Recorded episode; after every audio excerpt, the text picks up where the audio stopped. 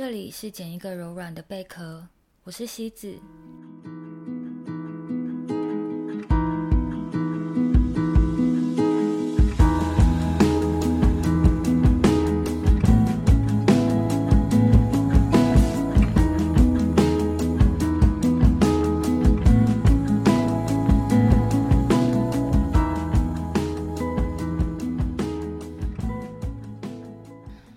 的现在是二零二三年的十二月二十九号。这个时候，我们很容易有一个行为是检视自己今年完成了什么，好像要在一个结束的一个临界点，要交出一张有点样子的年末成绩单，然后也希望明年的自己去完成想完成还没完成的，和许下还想要实现的新愿望。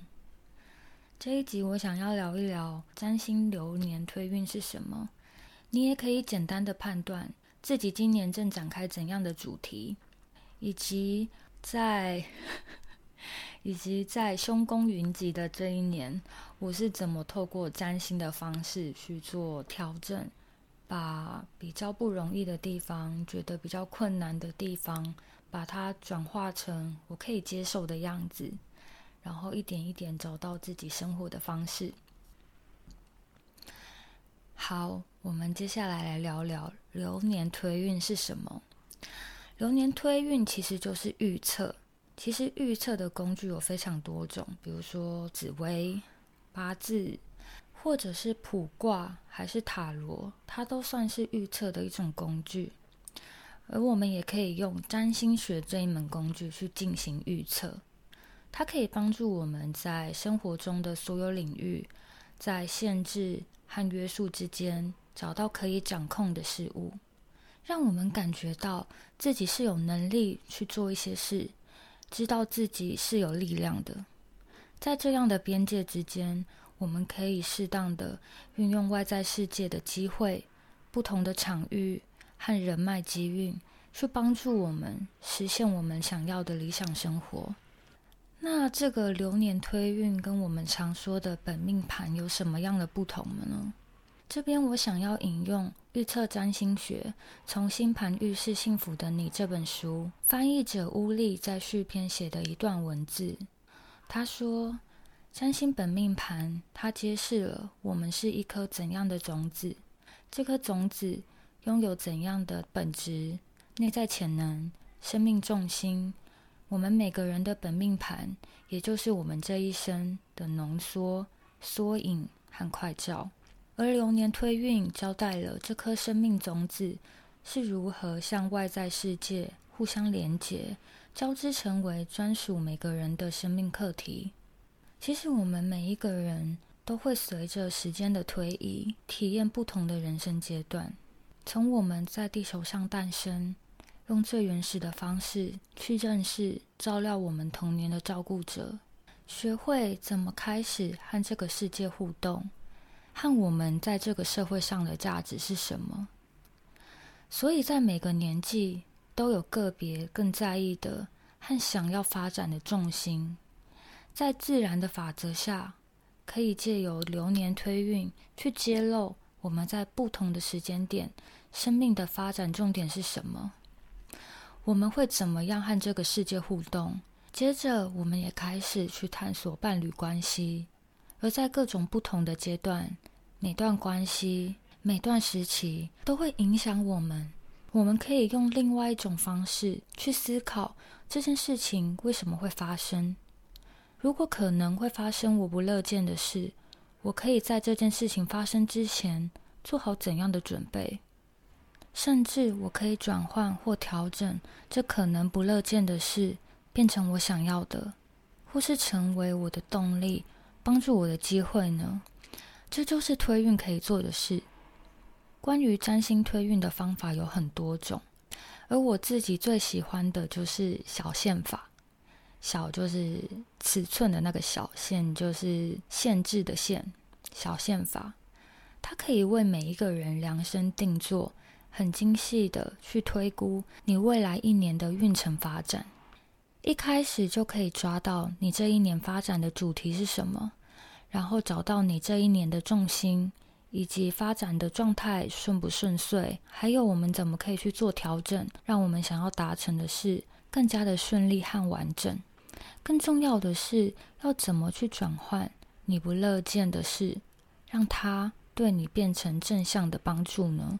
而在我的流年咨询里，我会把这张小线盘再对照你的本命盘，因为这么做可以从底层的挖掘今年会触发的重大事件。它背后的脉络，它会如何的影响你，在星盘上都有迹可循。听到这里，是不是觉得小线法很赞呢？其实你也可以简略的判断出你目前正在走的主题是什么。首先呢，你需要理解的是，星盘它有十二个宫位，然后你目前的实际岁数是几岁呢？从第一宫为一岁开始数。所以，当你两岁的时候呢，就是走二宫年，以此循环，到了十二岁后的十三岁，又回到了一宫年。而你正走在哪一个宫年，那就会是你当年的主题。最后，你再去寻找那一个宫位的意涵，这就会是你今年发展的项目。好。而我在上一年呢，度过了许多人避之唯恐不及、听到可能会瑟瑟发抖的八宫年。在古典占星中，六八十二宫就是所谓的凶宫，也就是比较容易发生我们不太喜欢的事情。因为六宫代表了身体健康、日常的劳逸状况，八宫和许多人的人事利益纠葛啊，台面下的无法被曝光的事情有关。十二宫呢，就是所谓的凶中之凶的极大成功位。会不会有人听到这里想说：“哇，我刚刚掐指一算，我正在走六宫年、八宫年、十二宫年，所以，请问我现在是完蛋了吗？”当然不是吼，我们还是要回到每一个人的星盘配置，一点一点的去抽丝剥茧。好，现在我要来分享的是。我这个八公年过得如何呢？我这一趟八公年呢，其实集结了六宫和十二宫的情节，这三个大凶宫串联成我今年的主题。当下我的心情就很像是，我似乎知道前方可能会有什么，也好像知道我大概可以怎么样去处理应对。虽然触动到了所有的凶宫，但还是会有种，就是想说再怎么样也不过就那样吧。然后事情一件接着一件，用一种像是温水煮青蛙的方式，一点一点的煮熟我的精神、我的情绪、生活所有的一切，蔓延到我的亲子关系、我的婚姻关系。就像是一场没有尽头的无名，你看看这是不是非常的十二宫呢？其实我们人在发生问题的时候，经常会用过去习惯的方式去解决，但是在这一个八公年啊，我发觉那一套一直以来好像可以解决的方式，竟然再也行不通了。甚至还把问题酝酿得更大、更难收拾，然后忽然之间，我感觉到身体垮了。你看看这是不是非常的六宫呢？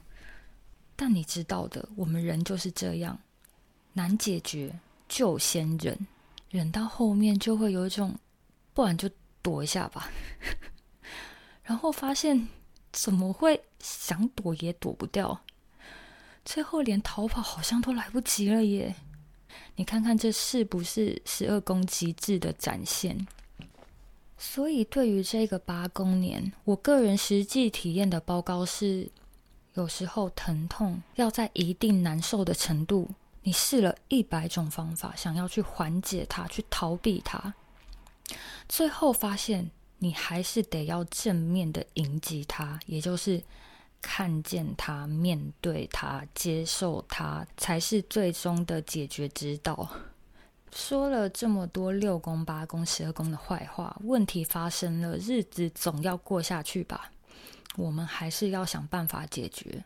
而我是透过了重整六宫的事项，也就是从生活合乎身体健康的所有事宜去做调整和转换这一年的低潮。我在上一集 EP 三有详细的聊到有关于六宫的部分，有兴趣的朋友可以回去再听听看。总之，我透过重新整理生活，重新调整了我的六宫，我的日常作息，使我生活符合自然规律的方式。渐渐的，我找到了一个自己觉得舒服的、舒适的生活节奏。也因为六宫、八宫、十二宫前面种种的事件发生，聚集了足够的破坏性，我才不得不去正视身体和生活的重要。那为什么我会从六宫着手呢？前面有说到，我的流年盘会叠着本命盘一起看，而六宫就是我这一趟八宫年背后的根源。我也是在六宫所代表的事项找到了一个破口。找到了过去没有想过的生活方式，也意外的好喜欢这样的生活哦。最后，我想要和你分享的是，流年推运或者是任何一种工具，并不是要我们听天由命，也并不是要我们只能遵循某种轮廓，而是可以站在有别于自己的视角去看待自己。